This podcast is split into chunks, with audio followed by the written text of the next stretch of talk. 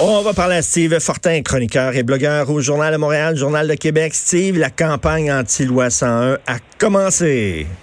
Oh oui, j'ai vu ça comme toi. Donc euh, c'est, je, des fois là, je me demande, euh, je me demande vraiment si euh, si on accorde trop d'attention à ça. Mais comme mm. ça arrive souvent, moi il y a des gens qui me disent quand j'écris là-dessus, là, on me dit ouais ben c'est ça, on, on peut-tu passer à d'autres choses? On, mm. on, en a assez entendu parler. Puis pourquoi ramener tout à la loi 21 Puis tout à coup ben là on apprend qu'il y a des gens qui vont faire imprimer là, des dizaines de milliers de macarons.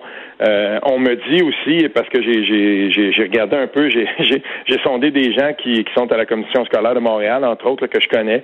Euh, on me dit qu'on espère les porter en classe. Donc, euh, déjà, si moi, je me présente avec un, macaron, par exemple, euh, ou un, si un enseignant ici dans la commission scolaire où je suis, j'ai déjà demandé au président de la commission scolaire, si un, enseignant se présente avec un, macaron, par exemple, j'aime Justin Trudeau, dans, puis il va enseigner, ben on va lui dire, écoute, c'est contre le code de vie de l'école, puis ah, il porter ça. Et là, là, ça, on me dit qu'il y a, il y a de, plusieurs enseignants dans la commission scolaire de Montréal qui vont vouloir porter ce macaron-là en classe. Et je vais te lire un petit, euh, je vais te lire un petit truc qui, est dans l'article de la presse là. Euh, puis on parle un peu du but des gens qui organisent cette campagne-là de macaron anti-loi 21. Leur but est de rassembler d'ici le 6 octobre quelques 50 000 personnes qui porteront le macaron et le signe religieux de leur choix et qui vont participer ce jour-là, le 6 octobre, à une journée d'action publique. Ils veulent générer une discussion sur la loi et changer la vie de ceux qui la soutiennent. Comment? En demandant à 50 000 personnes de porter des signes religieux. Sincèrement, là, ces gens-là vivent dans un univers parallèle et comprennent pas euh, la genèse de ce qui a mené le Québec à vouloir euh, réduire autant que possible dans les institutions et certains postes, pas beaucoup, dans les institutions, euh, viser cette espèce de laïcité institutionnelle. Puis, mais là, excuse-moi, ils veulent manifester avec leur signe religieux, mais il n'y a rien, même la loi, la loi 21, une fois acceptée, ils vont pouvoir se promener dans la rue avec leur signe religieux. Voyons donc. Oui, mais on on comprend ici que, euh, mettons qu'on dit, bon, ben, garde, nous, là, on veut faire changer d'avis les gens qui soutiennent la loi 21. Fait qu'est-ce qu'on va faire? On va prendre 50 000 personnes, puis on va dire, ben voilà, on va tout essayer de porter le plus de signes religieux possible.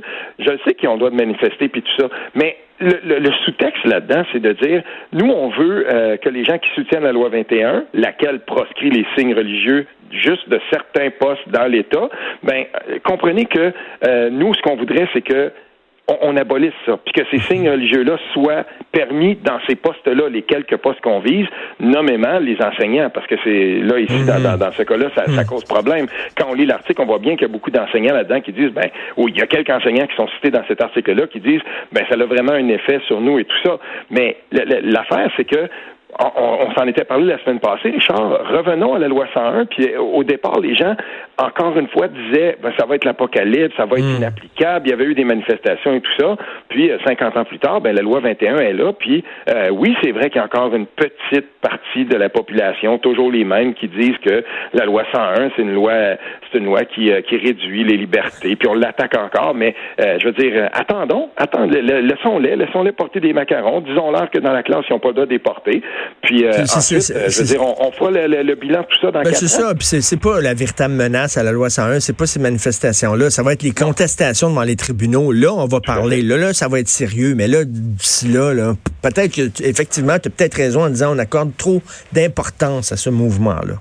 On verra, euh, on verra ce que ça va prendre comme euh, ce que ça va prendre comme tournure. Une chose est certaine, en tout cas, c'est que euh, il y a des codes de vie dans les commissions scolaires. Il faudra que les, les gens qui sont chargés de faire appliquer, qui dont, dont c'est la responsabilité de faire appliquer les, les, les, codes de vie dans les commissions scolaires, soient fermes. Et puis voilà, puis que les gens portent des signes religieux, parce que je lis toutes sortes de trucs là. moi, je lis des, des, des, j'ai lu, j'ai partagé un article de la CBC, donc Radio Canada anglophone, justement, on parlait de ça. Puis moi, je lis toutes sortes de trucs. Les gens ils, répondent à ça, puis ils disent, voilà, le Québec veut bannir les signes religieux au complet. C'est tellement faux, on lit tellement de fausseté. Tellement et, l'autre chose, Richard, euh, j'invite les gens là, sur mon fil Twitter, ceux qui me suivent, à aller voir cet article-là. Beaucoup de gens ont fait remarquer que parmi les milliers de commentaires, parce que c'est ça que ça a généré, ce texte-là, ça a généré des centaines et des centaines de commentaires. Et c'est drôle, de plus en plus de gens se, disent, ben non, mais c'est logique. Et, on oui, il y a beaucoup, beaucoup de euh, Canadiens anglais qui nous appuient là-dessus. Peut-être pas dans les médias. Les médias, peut-être pas, nous critiquent beaucoup, mais il y a beaucoup de Canadiens anglais ordinaires qui trouvent ça que c'est tout à fait logique et que ça tombe sous le sens. Oui, et euh, je peux te dire une chose, euh, je le dis souvent, mais euh, pour pour avoir des antennes aussi au Canada anglais où j'ai travaillé, où je, je, travaille encore parfois, je peux te dire une chose, quand on parle de ça, en anglais on dit secularism, mais quand je parle de laïcité avec les, les, gens dans le Canada anglais, c'est pas une idée qui est si farfelue que ça. Et pour ceux qui le suivent, je sais qu'il y a bien des gens qui l'aiment pas. Il est au il est dans le réseau Sun Post Media, mais il s'appelle Tarek Fata. Il a écrit un texte hier qui était absolument canon à propos du multiculturalisme et ah de l'attaque de front. Et je peux, tu le connais, Tarek Fata, de toute façon. Oui, ben oui. Puis, je peux te dire une chose, il, il, il, va, là, il vise droit au cœur de ce qui euh, de ce qui irrite le plus euh, au Canada, c'est-à-dire cette capacité, cette tendance qu'a le, le multiculturalisme d'isoler les gens euh, à l'intérieur de leur identité et, et, de parfois les confronter les uns les, les uns contre les autres. C'est exactement ce qui s'est passé dans le cas d'Assane Guyet avec le Parti libéral du Canada. on a vu ce que ce que ça fait et cette politisation, cette cette, cette ethnisation de la politique là, c'est-à-dire que tout à coup on va dans des comtés puis on dit hmm. ben on a un candidat, oui, on va choisir un Sikh parce qu'il y a des Sikhs et tout ça. Hmm. C'est délétère et puis Tarek Fatah le dénonce avec brio. Ah, je vais lire ça. Où c'est qu'il a publié ça? Euh, sur le Sun, je pense que c'était le Toronto Sun, lui, il publie là. Hein? OK, super, je vais lire ça. Écoute, la chicane est poignante, le Parti vert puis le NPD. Oui, ça, je voulais qu'on en glisse un mot parce que c'est pas rien. Donc, on, a, on en discutait, toi et moi, mercredi, 14 euh, ex-candidats. Là, il faut, il faut faire attention. J'ai vu toutes sortes de choses. Permettez-moi de préciser. Euh, c'est 14 ex-candidats du NPD au provincial. Au, provincial, c'est ça. Oui, qui ont claqué la porte. En claquant la porte, ils ont dit, attention, au fédéral et au provincial maintenant, on vous, on vous, on vous appelle euh, à soutenir les Verts.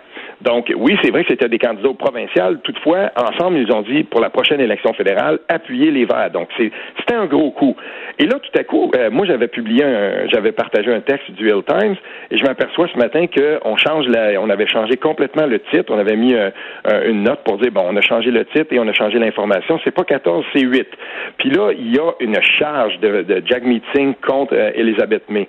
Pendant la journée hier, Elisabeth May répond, puis elle rappelle à Jack Meeting qui a appuyé le projet de pipeline LNG en Colombie-Britannique et que son propre candidat, très connu dans l'Ouest, Sven Robinson, ben qu'on connaît très bien, ben lui, il a décidé de revenir au NPD, mais il a, lui aussi dénoncé le fait que Jack Meeting euh, avait appuyé ce projet-là, puis il a dit si nous, on n'est pas capable de, contester des projets comme ça, ben quelle est notre place sur l'échiquier politique? Donc, il se fait, il se fait critiquer, signe par son aile verte dans son parti, c'est ça? Dans son propre parti. Et là, je veux qu'on comprenne bien une chose. Cette course-là, présentement, là, euh, pour bien comprendre où les partis se situent, ok, cette course-là va se jouer dans quelques régions du Canada, parce que pour, pour que les gens là euh, voient l'étendue de, et comprennent un peu mieux les chiffres. Quand on dit, par exemple, la plupart des gens disent euh, conservateurs et libéraux nez à nez, mais compte tenu du fait que les, les, les conservateurs en Alberta et en Saskatchewan ont des avances de ont une avance de 30 points, mais ça donne un portrait un peu faussé parce que les conservateurs ont un petit peu de difficulté là, c'est à peu près égal en Ontario, au Québec, on oublie ça les libéraux sont là pour l'instant. Puis c'est dans l'Ouest que ça va jouer, notamment où il y a beaucoup de sièges en Colombie-Britannique. Et là, ce qui est en train de se produire, c'est que la gauche euh, s'entre-déchirant comme ça, euh, je veux dire, ça, ça va peut-être ouvrir la porte. Euh, il y, a, y, a, des conservateurs en ce moment qui sont bien contents de les voir se déchirer parce que la dernière partielle euh, qu'il y a eu en, en Colombie-Britannique, ça s'était joué vraiment entre les Verts et le NPD. Euh, les conservateurs étaient troisième, puis les libéraux quatrième. Donc, c'est, c'est, je vous dis là, c'est, très important cette chicane-là. Et Trans Mountain, là, ok, là, jusqu'à jusqu'à maintenant, c'est théorique, c'est sur papier, mais est-ce que la construction, là, est-ce que le, le de, Trans Mountain, est-ce que ça va se dérouler pendant la campagne électorale? Parce que si effectivement ça se déroule pendant la campagne électorale, ça met, ça met Justin dans, dans chenoute un peu, là.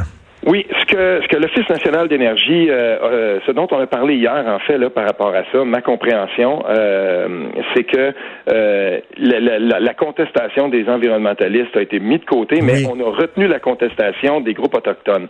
Donc, ce faisant, ce qu'on dit, c'est que il n'y a pas assez là pour dire on va empêcher la construction. Donc, effectivement, la construction. Donc, on, ça va se poursuivre. À toute fin pratique, on a donné le feu vert. On a donné le feu vert, tout à fait, ça va se faire.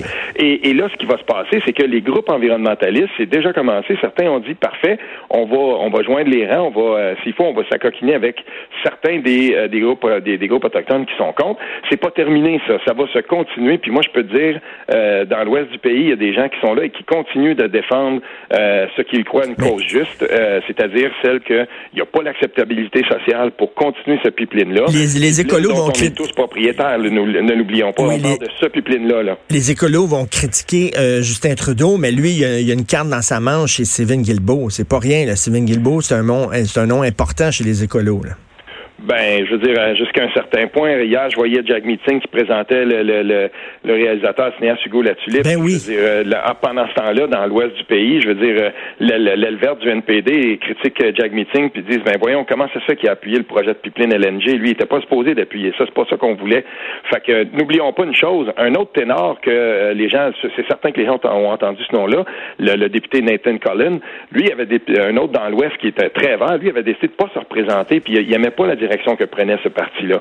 Et, euh, je veux dire, tout ça mis ensemble, ça nous dit que euh, il y a déjà, encore une fois, cette espèce de, de, la politique canadienne étant intimement liée, là, intriquée avec l'industrie du pétrole, ben les Verts autant que le, NPD, tout ça, tout le monde essaie de se trouver une certaine justification pour dire ben on n'a pas le choix de l'appuyer ça. Mais, mais Steve, si tu le bon côté de l'affaire là, c'est qu'on parle on parle d'environnement, on parle d'écologie, puis moi je pense là maintenant le dorénavant, toutes les campagnes électorales, ils vont être obligés les partis de parler d'environnement.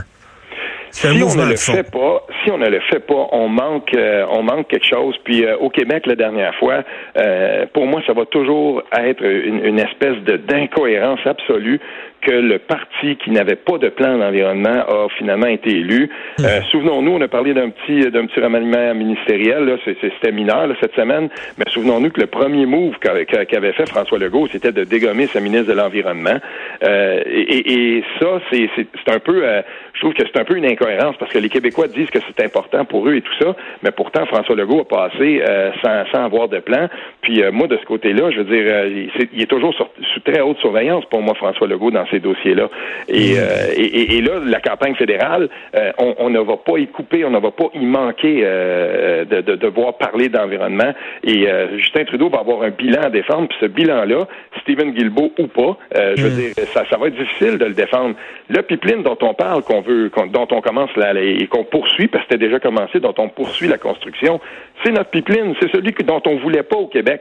Puis je veux dire, on, l'a forcé dans la gorge, puis on est propriétaire de ça, ce vieux tuyau rouillé-là. Euh, je veux dire, à un moment donné, il va, falloir que Stephen Guilbeault euh, nous explique euh, comment ça peut être une bonne chose pour nous de continuer cette affaire-là. Je veux dire, il n'y a, a, pas de bonne justification à ça, ça n'existe pas. Il y a des gens qui disent qu'il a serré la main du diable, Stephen Guilbeault. On s'en reparlera, bien sûr, au cours des prochaines semaines. Merci beaucoup, Steve. Merci. Salut, Steve Fortin, chroniqueur, blogueur, Journal de Montréal, Journal de Québec. Vous écoutez Politiquement Incorrect.